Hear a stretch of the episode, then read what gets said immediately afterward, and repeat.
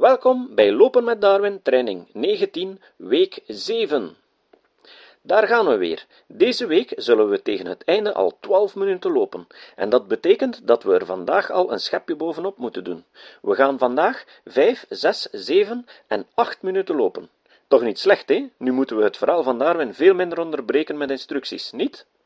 5 minuten lopen, start!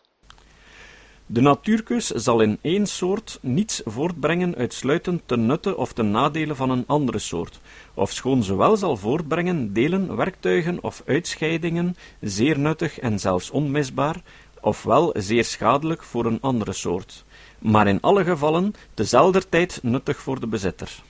De natuurkeus moet in elk welbewoond gewest voornamelijk werken door middel van de mededinging der bewoners met elkander, en zal gevolglijk veroorzaken volmaking of macht in de levensstrijd, in verhouding tot de graad van vervolmaking die in het gewest heerst. Daarom zullen de inwoners van een landstreek, en in het algemeen die van een kleinere, dikwijls wijken voor de bewoners van een andere en gewoonlijk grotere want in het grotere gewest zullen meer individuen en meer onderscheidene vormen bestaan hebben en de mededinging moet sterker geweest zijn, en ze zullen derhalve hoger ontwikkeld moeten geworden zijn. De natuurkus zal niet noodwendig vervolmaking bedoelen, ook voor zover we met onze beperkt vermogen kunnen oordelen, wordt de volmaaktheid nergens gevonden. Door de leer der natuurkeus kunnen we de ware bedoelingen vatten van de oude spreuk natura non facit saltum. Dit gezegde is evenwel, als we slechts de tegenwoordige aardbewoners beschouwen, niet volkomen juist. Maar indien we alle wezens van voorheen en van thans bijeenvatten, dan is het volgens mijn leer in zijn volle betekenis waar. Algemeen neemt men aan dat alle bewerktuigde wezens gevormd zijn onder twee grote wetten: de eenheid van de grondvorm en de voorwaarden van het bestaan. Door eenheid van grondvorm wordt die grondslag van de lichaamsinrichting bedoeld, welke we zien in de bewerktuigde wezens van dezelfde klasse, en die volkomen onafhankelijk is van een levenswijze. Volgens mijn leer wordt de eenheid van de grondvorm verklaard door de eenheid van afkomst. De uitdrukking voorwaarden van het bestaan, zo dikwijls door de beroemde Cuvier gebezigd, is volkomen in de leer van de natuurkeus besloten, want de natuurkeus werkt door de verschillende delen van elk wezen geschikt te maken voor zijn bewerktuigde en onbewerktuigde levensvoorwaarden, of ze heeft hen reeds lange tijd geleden daarvoor geschikt gemaakt. Dat geschikt worden zal in sommige gevallen geholpen worden door het gebruik en het onbruik, wordt lichtelijk aangedaan door hen onmiddellijke invloed van de uitwendige levensvoorwaarden en is in alle gevallen onderworpen aan de verschillende wetten der ontwikkeling. Derhalve is inderdaad de wet van de voorwaarden van het bestaan de hoogste wet, wijl ze door de erfelijkheid van de vorige toestanden die van de eenheid van de grondvorm insluit. Niet vertragen. Zevende hoofdstuk over het instinct. Het instinct kan met de gewoonte vergeleken worden, maar beiden zijn van verschillende oorsprong. Onderscheiden graden van het instinct: bladluizen en mieren, veranderlijke neigingen, de oorsprong van het instinct in tamme dieren, het instinct van de koekoek, van de struisvogel en van de aardhommel, slavenmakende dieren, de honingbij en haar cellen, Bedenkingen tegen de leer der natuurkeus ten opzichte van het instinct. Onzijdige of onvruchtbare insecten. Overzicht. Ik zou het instinct evengoed als hier in het vorige hoofdstuk hebben kunnen behandeld, maar het is mij beter voorgekomen dit onderwerp afzonderlijk te beschouwen, wijl een instinct, zo wonderlijk als dat van een honingbij in het maken van haar cellen, aan onderscheidene lezers als een groot bezwaar tegen mijn gehele leer zal voorgekomen zijn. Vooraf echter moet ik zeggen dat ik niets te maken heb met de oorsprong der eerste zielsvermogens, evenmin als met dien van het leven zelf. We spreken slechts over de verschillen van het instinct en van de overige zielsvermogens der dieren van dezelfde klasse. Ik zal niet beproeven een bepaling van het instinct te maken, het zou gemakkelijk vallen te bewijzen dat er door die uitdrukking vele en verschillende handelingen van de ziel samengevat worden. Doch, Iedereen begrijpt wat er bedoeld wordt als men zegt dat het instinct de koekoek aandrijft om te vertrekken en om zijn eieren te leggen in het nest van andere vogels. 1 minuut wandelen. Een handeling waartoe we zelf een ondervinding zouden behoeven om haar uit te voeren, wordt gewoonlijk door ons een instinctieve handeling geheten als we zien dat ze uitgevoerd wordt door een dier, vooral door een zeer jong dier zonder enige ondervinding, en als ze uitgevoerd wordt door vele individuen op dezelfde wijze, zonder dat ze weten met welk doel ze geschiet. Doch ik kan bewijzen dat geen van deze kenmerken van het instinct algemene kenmerken zijn. Een kleine dosis oordeel of rede, zoals Pierre Huber zegt, komt er dikwijls bij, zelfs in dieren die zeer laag staan op de ladder van de natuur. Fred Cuvier en verscheidene andere geleerden hebben het instinct bij de gewoonte vergeleken. Die vergelijking heeft, dunkt mij, wel een zeer nauwkeurige voorstelling van de zielstoestand waarin een handeling van het instinct wordt uitgevoerd, maar niet van haar oorsprong. Hoe onbewust worden door de gewoonte vele handelingen uitgevoerd, zelfs niet zelden lijnrecht in tegenspraak met onze wil. Zes minuten lopen. Ze kunnen echter door de wil of door de reden gewijzigd worden. Sommige gewoonten verenigen zich lichtelijk met andere gewoonten en met zekere tijdstippen des levens, of ook met zekere toestanden des lichaams. Eens verkregen, blijven ze soms het gehele leven door bestaan. Zulke punten van gelijkheid tussen de gewoonte en het instinct zijn er wel, gelijk in het zingen van een zeer bekend liedje. Zo ook in het instinct volgt de ene handeling op de andere in zekere ritmus. Als iemand gestoord wordt in het zingen van een liedje of in het van buiten zeggen van een gedicht, is hij meestal genoodzaakt een eindweegs terug te gaan, om de gewone gedachtenreeks weder te vinden. Veronderstellen we dat een handeling der gewoonte erfelijk wordt, en ik geloof dat het bewezen kan worden dat zulks somtijds gebeurt, dan wordt de gelijkheid tussen hetgeen oorspronkelijk een gewoonte was en hetgeen instinct wordt genoemd, zo groot dat er geen onderscheid te zien is. Als Mozart, toen hij drie jaar oud was, in plaats van met zeer weinig onderwijs op de piano te spelen, een deuntje gespeeld had zonder het minste onderricht, zou men met recht hebben mogen zeggen dat hij het uit instinct deed.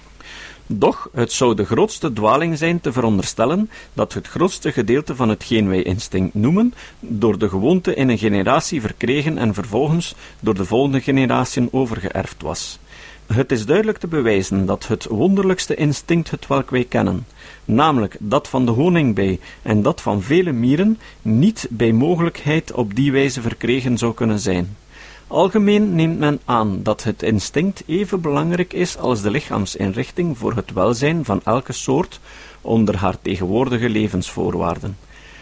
Als de levensvoorwaarden veranderen, is het mogelijk dat geringe wijzigingen van het instinct ten voordele kunnen zijn van een soort, en indien het kan bewezen worden dat het instinct voor geringe wijzigingen vatbaar is, dan zie ik geen reden waarom de natuurkeus niet in staat zou zijn om zulke wijzigingen van het instinct te bewaren en op te hopen, namelijk indien zij voor het ene of het andere doel nuttig zijn. Zo, geloof ik, is de oorsprong geweest zelfs van het meest samengestelde en wonderbaarste instinct. Gelijker wijzigingen der lichaams ontstaan en vergroot worden door de gewoonte of door het gebruik, en verminderd worden door verloren gaan door het ongebruik, zo moet het ook met het instinct het geval zijn geweest. Doch ik geloof dat de uitwerkselen van de gewoonte zeer ondergeschikt zijn aan de uitwerkselen van de natuurkeus, in hetgeen toevallige wijzigingen van het instinct geheten mag worden. Dat is zulke wijzigingen die voortgebracht worden door dezelfde onbekende oorzaken welke geringe afwijkingen in de lichamelijke inrichting verwekken. Al drie minuten gepasseerd. Het is niet mogelijk dat er een samengesteld instinct door de natuurkeus voortgebracht worden, dan tenzij er een menigte geringe maar nuttige veranderingen ontstaan, die langzamerhand en trapsgewijs opgehoopt kunnen worden. Daarom, gelijk in het geval van lichamelijke inrichtingen, moeten wij in de natuur vinden niet de werkelijke overgangen en trappen waarop elk instinct verkregen is, want die kunnen slechts gevonden worden bij de voorvaderen in rechtlijn alleen van elke soort, maar ze moeten een spoor van zulke overgangen en trappen vinden in de zijdelingse lijnen van afkomst. Of we moeten tenminste in staat zijn om te bewijzen dat trappen van die aard mogelijk zijn. En daartoe zijn we zekerlijk in staat. Het heeft me verwonderd te zien, in acht nemende hoe weinig het instinct der dieren in het algemeen, behalve in Europa en in Noord-Amerika, bestudeerd is. En tevens bedenkende dat we niet de minste kennis hebben van het instinct van uitgestorven soorten, welk menige graden en trappen die tot het meest samengestelde instinct leiden, er te ontdekken zijn. Een verandering van het instinct kan soms bevorderd worden door de omstandigheden dat dezelfde soort een verschillend instinct heeft in verschillende tijdperken des levens of van het jaar, of als ze in andere omstandigheden wordt geplaatst. In die gevallen kan de natuurkeus ongetwijfeld werken. En het kan bewezen worden dat zulke voorbeelden van verschil in het instinct bij dezelfde soort werkelijk in de natuur bestaan.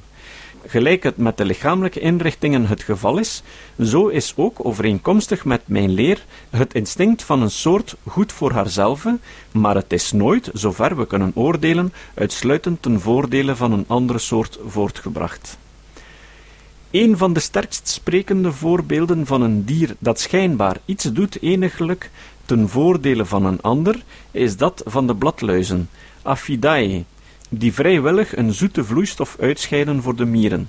Dat ze zulks vrijwillig doen, blijkt uit het volgende. Ik verwijderde alle mieren uit de omtrek van een troepje bladluizen, ongeveer een dozijn die op een plant zaten, en waakte er verscheidene uren aaneen met de grootste oplettendheid voor dat geen enkele mier bij de bladluizen kon komen.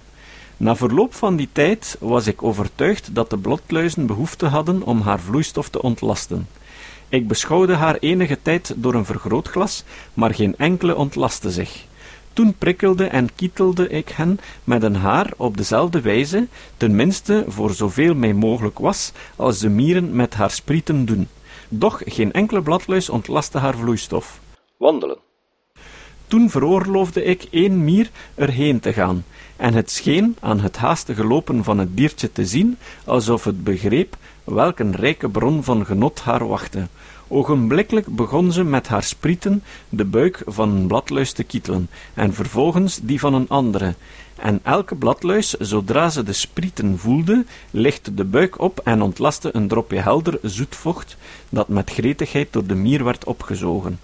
Zelfs zeer jonge bladluizen gedroegen zich zo, en bewezen daardoor dat het een behandeling van het instinct was en niet een uitwerksel van ondervinding. Doch, daar die vloeistof zeer taai en kleverig is, kan het wel een verlichting voor de bladluizen zijn haar te ontlasten. En waarschijnlijk werpen ze dat vocht niet uit ten voordele van de mieren alleen, ofschoon ik niet geloof dat één enkel dier op de gehele wereld iets doet uitsluitend ten nutte van een ander dier van een andere soort, tracht toch elke soort voordeel te trekken van het instinct van een ander, gelijk ook elk dier zijn best doet om gebruik te maken van de lichamelijke inrichting van een ander. Zo ook kan in sommige gevallen een instinct onmogelijk als een volkomen instinct beschouwd worden. Doch daar dit een zaak is voor ons onderwerp niet van belang, zo is het niet nodig daarvoor hier in bijzonderheden te treden. Ik zou hier een menigte voorbeelden kunnen geven van zekere veranderingen van het instinct in de natuurstaat, en van de erfelijkheid van zulke veranderingen die gevorderd worden opdat de natuurkeus werken. Gebrek aan ruimte verbiedt mij dat evenwel. Ik kan hier slechts verzekeren dat het instinct zekerlijk en werkelijk verandert. Onder andere dat waardoor de dieren heen en weer trekken, zowel in richting als uitgestrektheid en dat het eindelijk somtijds volkomen verloren gaat. Zo is het ook met nesten der vogels, die verschillen zowel naar de plaats waar ze gemaakt worden, als ook naar de landstreek die door de vogels bewoond wordt, hoewel de oorzaken ons veelal volkomen onbekend zijn. Zeven minuten lopen. Audubon verhaalt vele opmerkelijke gevallen van verschil in nesten derzelfde soort van dieren in de noordelijke en zuidelijke Verenigde Staten. De vrees voor een bijzondere vijand is zekerlijk een hoedanigheid die door het instinct ontstaat, ofschoon ze door de ondervinding en door het zien van een ander dier vrees heeft voor een andere vijand, wordt versterkt. Doch de vrees voor de mens wordt slechts langzaam verkregen, gelijk ik elders bewezen heb, door verschillende dieren die onbewoonde eilanden bewonen, en we kunnen daarvan zelfs een voorbeeld zien in ons werelddeel, namelijk daarin dat de grote vogels alleen veel schuwer zijn dan de kleine, wijl de groten het meest door de mens vervolgd worden. En die grote wildheid van onze grote vogels moet voorzeker daaraan toegeschreven worden, want op onbewoonde eilanden zijn de grote vogels niet schuwer dan de kleine. De bonte ekster, zo schuw in Engeland, is zeer tam in Noorwegen, gelijk de bonte kraai dat in Egypte is. Dat de algemene aard der individuen van dezelfde soort in de natuurstaat zeer verschillend is, kan door een menigte feiten bewezen worden. Ook zijn er vele voorbeelden te geven van vreemde gewoonten bij sommige soorten, welke, als ze voordelig voor de soort zijn, aanleiding kunnen geven, door de invloed der natuurkeus, tot het ontstaan van een nieuw instinct. Doch ik ben overtuigd dat dit alles, zonder feiten op te sommen, slechts een zwakke indruk op de lezer zal maken. Ik herhaal evenwel mijn verzekering dat ik niet zonder goede redenen zo spreek. Al twee minuten gepasseerd. De mogelijkheid en zelfs de waarschijnlijkheid van erfelijke veranderingen van het instinct in de natuurstaat kunnen bewezen worden door het geven van enige voorbeelden van hetgeen er in de tamme staat gebeurt. We zullen daardoor tevens in staat zijn om de rol te waarderen welke de gewoonte en de keus van zogenoemde toevallige verscheidenheden gespeeld hebben in het wijzigen van het zielsvermogen van de huisdieren. We zijn al halfweg deze training. Laat ons zien wat er in dit opzicht bij onze hondenrassen voorvalt. Er is geen twijfel aan of jonge patrijshonden gaan somtijds niet slechts vrijwillig mee op jacht, maar staan ook oude honden bij, reeds de eerste maal dat ze in het veld gebracht worden. Het opbrengen, apporteren van het wild is zekerlijk in zekere mate erfelijk bij sommige honden, en de neiging om rondom een kudde schapen te lopen vertoont zich erfelijk bij de herdershond. Ik kan niet zien dat die handelingen zonder ondervinding door het jonge dier uitgevoerd, en wel op bijna dezelfde wijze door elk individu uitgevoerd, met lust en ijver door elk ras en zonder te weten wat het doel daarvan is. Want de jonge patrijshond weet evenmin waarom hij voor zijn heer patrijzen opspoort, als het witje weet waarom het zijn eieren op koolsbladeren legt. Ik kan niet zien dat die handelingen wezenlijk van instinct verschillen. Als we eens een jonge wolf zagen, die, zonder ooit een ander dier gezien te hebben, zodra hij een prooi gewaard werd, onbeweeglijk als een beeld bleef staan, en dan langzaam en met de grootste voorzichtigheid erheen sloop, of we zagen eens een andere wolf die rondom een kudde herten heen liep in plaats van er op af te gaan, en in tegendeel die beesten naar een bepaald punt heen joeg, gewis zouden we zeggen dat ze dat alles uit instinct deden. Tamme instincten, als ze zo geheten mogen worden, zijn zekerlijk veel minder vast of onveranderlijk dan natuurlijke of wilde instincten, want ze zijn ontstaan door een veel minder strenge keus en ze zijn overgeërfd sedert veel kortere tijd en onder minder vaste levensvoorwaarden. Nog drie minuten. Hoe stellig het instinct, de gewoonte en de neiging erfelijk zijn, en hoe zonderling zij doorheen gemengd worden, blijkt ten klaarste wanneer verschillende rassen van honden gekruist worden. Het is bekend dat een kruising met een dog gedurende verscheidene generatiën de moed en de hardnekkigheid van de windhond vergroot. Een kruising met een windhond gaf eens een hele familie van herdershonden de lust om hazen te jagen. Die tamme instincten gelijken in dit opzicht op de wilde, die op dezelfde wijze zonderling vermengd worden en gedurende lange tijd sporen van het instinct der beide ouders vertonen. Leroy beschrijft een hond, welks grootvader een wolf was, en die hond toonde een spoor van zijn wild bloed slechts in één opzicht. Hij liep nooit in een rechte lijn naar zijn heer als hij geroepen werd. Men spreekt somtijds over het instinct der huisdieren, alsof de handelingen die het uitvoert slechts erfelijk geworden zijn ten gevolge van een langdurige en noodwendige gewoonte. Doch, naar ik meen, ten onrechte. Niemand zou er ooit aan gedacht hebben, ja, niemand kon er ooit aan denken om de tuimelaar tuimelaar te heten. Een daad die, zoals mij gebleken is, uitgevoerd wordt door jonge duiven die nooit een andere duif hebben zien tuimelen. We mogen geloven dat de ene of de andere duif een neiging voor die zonderlinge gewoonte vertoonde, en dat het lang aanhoudend uitkiezen van in dit opzicht de beste duiven gedurende vele opeenvolgende generatiën de tuimelaars gemaakt hebben tot wat ze nu zijn. Kom aan, niet opgeven. In de omtrek van Glasgow vindt men, volgens hetgeen de heer Brent mij meldt, tuimelaars die geen achttien duim hoog kunnen vliegen zonder te tuimelen. Het is twijfelachtig of iemand er wel ooit aan gedacht zou hebben om een patrijshond het staan te leren, als niet de ene of de andere hond een natuurlijke neiging tot die opmerkelijke bijzonderheid vertoond had. En dit gebeurt nu en dan gelijk bekend is. Ikzelf zag daarvan een opmerkelijk voorbeeld in een zuivere brak. Dat staan blijven van de hond is waarschijnlijk, maar velen menen, niets anders dan de zeer verlengde stand van een dier dat zich gereed maakt om zijn prooi te bespringen. Toen de eerste neiging om te staan eenmaal zich openbaard had, zullen de opzettelijke keus en de erfelijke uitwerkselen van het gedwongene onderricht in elke opvolgende generatie weldra gemaakt hebben dat het doel volkomen bereikt werd. En bovendien is de onopzettelijke keus steeds nog werkzaam, wijl iedereen tracht, zonder bedoeling om het ras te verbeteren, de beste staande honden te verkrijgen. Doch, aan de andere kant is in sommige gevallen de gewoonte alleen voldoende geweest. Geen dier is moeilijker te temmen dan een jong wild konijn. En twee minuten wandelen? En nauwelijks één dier is tammer dan een jong tam konijn.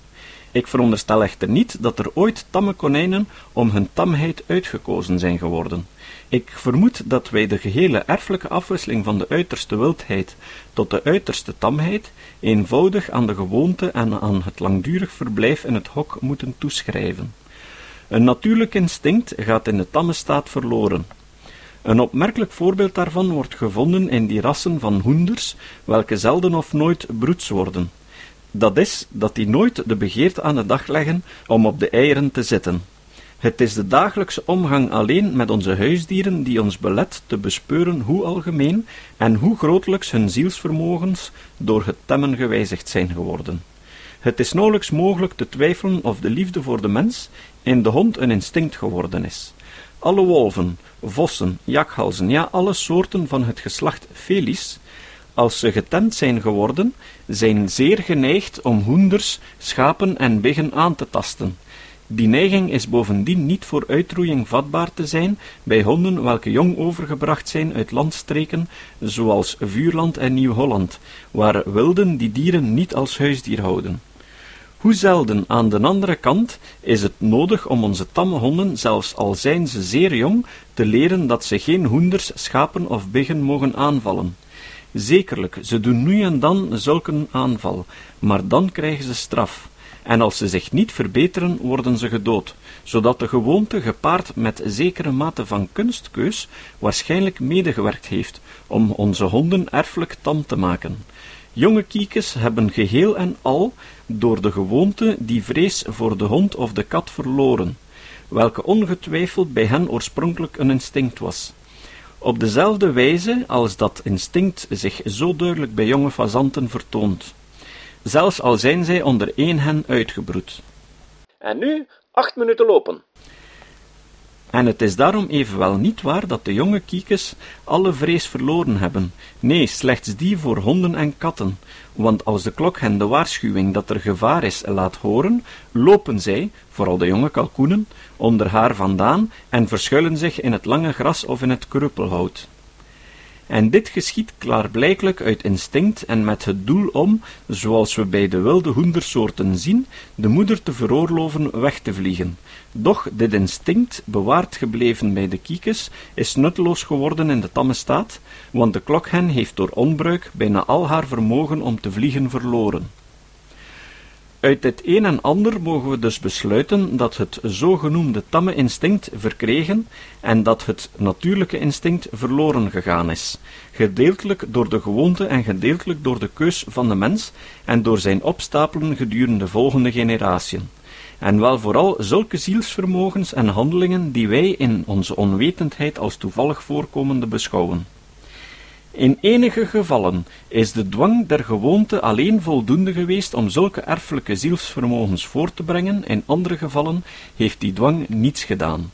en is alles het gevolg geweest van de kunstkeus, zowel van de opzettelijke als van de onopzettelijke. Doch waarschijnlijk hebben in de meeste gevallen de gewoonte en de keus te samengewerkt. We zullen misschien het gemakkelijkst begrijpen hoe het instinct in de natuurstaat door de keus gewijzigd is geworden, als we een paar gevallen daarvan beschouwen. Ik wil drie voorbeelden geven uit de lange lijst van dergelijke, die ik in mijn volgend werk hoop te geven, namelijk het instinct hetwelk de koekoek aandrijft om zijn eieren in de nesten van andere vogels te leggen, het slavenmakende instinct van sommige mieren en het cellenmakende instinct van de honingbij, de beide laatsten vooral en terecht door de natuurkundigen als de wonderlijksten van alle instincten beschouwd. Het instinct waardoor de koekoek zijn eieren in de nesten van andere vogels legt. Het wordt tegenwoordig vrij algemeen aangenomen dat onmiddellijk oorzaken van het bovengenoemde instinct van de koekoek niets anders is dan dat hij zijn eieren niet dagelijks legt, maar met tussenpozen van twee of drie dagen, zodat, als hij zijn eigen nest maakte en op zijn eigen eieren zat, de eerstgelegde eieren gedurende enige tijd niet bebroed zouden worden. Ofwel, er zouden eieren en jonge vogels van verschillende ouderdom in hetzelfde nest gevonden worden. Als dit zo gebeurde, zou het eieren leggen, het broeden en het uitkomen der jongen veel te lang duren vooral omdat de koekoek reeds zeer vroeg moet vertrekken. De eerst uitkomende jongen zouden waarschijnlijk door het mannetje alleen gevoederd moeten worden. Doch de Amerikaanse koekoek is werkelijk in dit geval, want hij maakt zijn eigen nest en heeft op dezelfde tijd in het nest eieren en jongen, die op ongelijke tijden uitgekomen zijn. Men heeft beweerd dat ook de Amerikaanse koekoek nu en dan zijn eieren legt in de nesten van andere vogels. Doch volgens iemand die in deze het grootste vertrouwen verdient, Dr. Brewer, is dit niet het geval. Evenwel kan ik verscheidene voorbeelden geven van verschillende vogels, waarvan het bekend is dat zij nu en dan hun eieren in andere nesten leggen. Vooronderstellen we nu dat de stamvader van onze Europese koekoek de gewoonte had van de Amerikaanse, dat hij bij gelegenheid een ei legde in het nest van een andere vogel. Al vier minuten voorbij. Indien de oude vogel voordeel had van die gewoonte, of indien de jongen krachtiger werden, of zich beter bevonden bij het opvoeden door een andere vogel dan bij die welk hun eigen moeder hen kon geven, wijl ze terzelfde tijd voor eieren en voor jongen had te zorgen, dan voorzeker zou zoiets ten nutte zijn geweest van de soort. De analogie doet mij geloven dat de jongen, die op zulke wijze ter wereld gekomen waren, geschikt zouden worden om door overerving de afwijkende gewoonte van de moeder te volgen, en op hun beurt in staat zouden moeten zijn om hun eieren in de nesten van andere vogels te leggen, en dus zeer wel zouden slagen in het voortplanten van de soort. Door op die wijze vol te houden, geloof ik dat het zonderlinge instinct van onze koekoek kon worden voortgebracht en ook werkelijk voortgebracht is. Ik moet hier nog bijvoegen dat volgens Dr. Gray en enige andere waarnemers de Europese koekoek geenszins alle moederliefde en zorg voor de jongen mist. Het instinct om nu en dan eieren in de nesten van andere vogels te leggen, het zij in die van de eigene of een andere soort, is niet ongewoon bij veel hoendersoorten en verklaart misschien de oorsprong van een zonderling instinct in de verwante groep van de struisvogels. Immers, Verscheidene hennen, ten minste van de Zuid-Amerikaanse soort Rea darwini, verenigen zich en leggen eerst enige eieren in het ene nest en dan weder enige in een andere, wijl die eieren door de hanen uitgebroed worden. Dat instinct staat waarschijnlijk in verband tot het feit dat de hennen een groot getal aan eieren leggen, doch, gelijk de koekoek doet, met tussenpozen van twee of drie dagen. Desniettemin is dat instinct van de Amerikaanse struisvogel nog niet zeer volmaakt geworden, want een groot getal van eieren ligt over de vlakten verstrooid, zodat ik eens op één dag niet minder dan een snees verlorene en verwaarloosde eieren opraapte. Ook vele bijen leggen haar eieren in de nesten van andere bijen. Dit geval is veel opmerkelijker dan dat van de koekoek, want die bijen hebben niet slechts het instinct, maar ook een lichaamsinrichting die haar tot zulks een bedrijf noodzaakt, want ze bezitten niet het toestel om stuifmeel te verzamelen, dat ze zouden behoeven indien ze de eigene jongen zouden moeten voederen.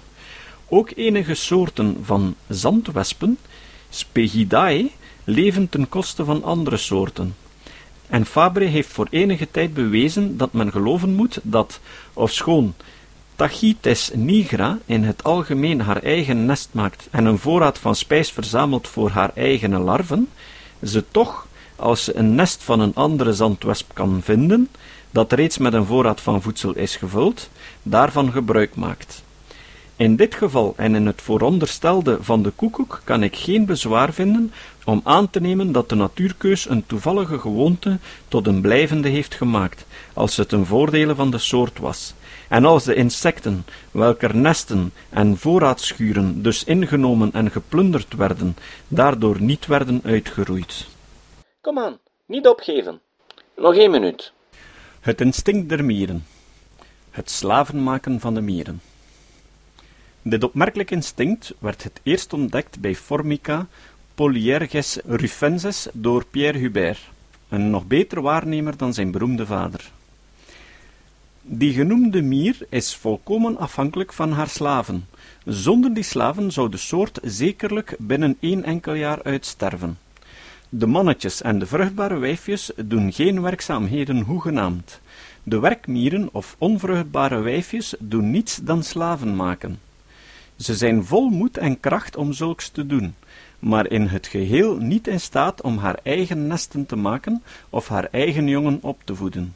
Goed zo, nu uitwandelen. Morgen rustdag, overmorgen zijn we weer van de partij. Als het oude nest bevonden wordt niet langer geschikt te zijn, en als ze dus moeten verhuizen, zijn het de slaven die de verhuizingen bepalen en gewoonlijk hun meesters in de bek overdragen. Die meesters zijn zo uiterst onbehelpelijk, dat als Hubert een dertigtal opsloot zonder een slaaf erbij te laten blijven, maar met een overvloed van het voedsel het welk ze het liefst hadden, en met haar larven en poppen daarbij, om haar tot werken aan te sporen, ze toch niets deden. Ze konden niet eens zichzelf voederen, en velen stierven van honger. Toen bracht Hubert er één enkele slaaf Formica fusca bij, Terstond begon hij te arbeiden. Hij voederde zijn meesters en redde dus het leven van die nog in leven waren, maakte enige cellen, paste op de larven en bracht alles in orde. Wat is wonderlijk aan deze welbewezen feiten? Als we geen kennis hadden van andere slavenmakende mieren, zou het voorzeker een hopeloze zaak zijn te trachten een verklaring te geven hoe er zulk een wonderbaarlijk instinct ontstaan is.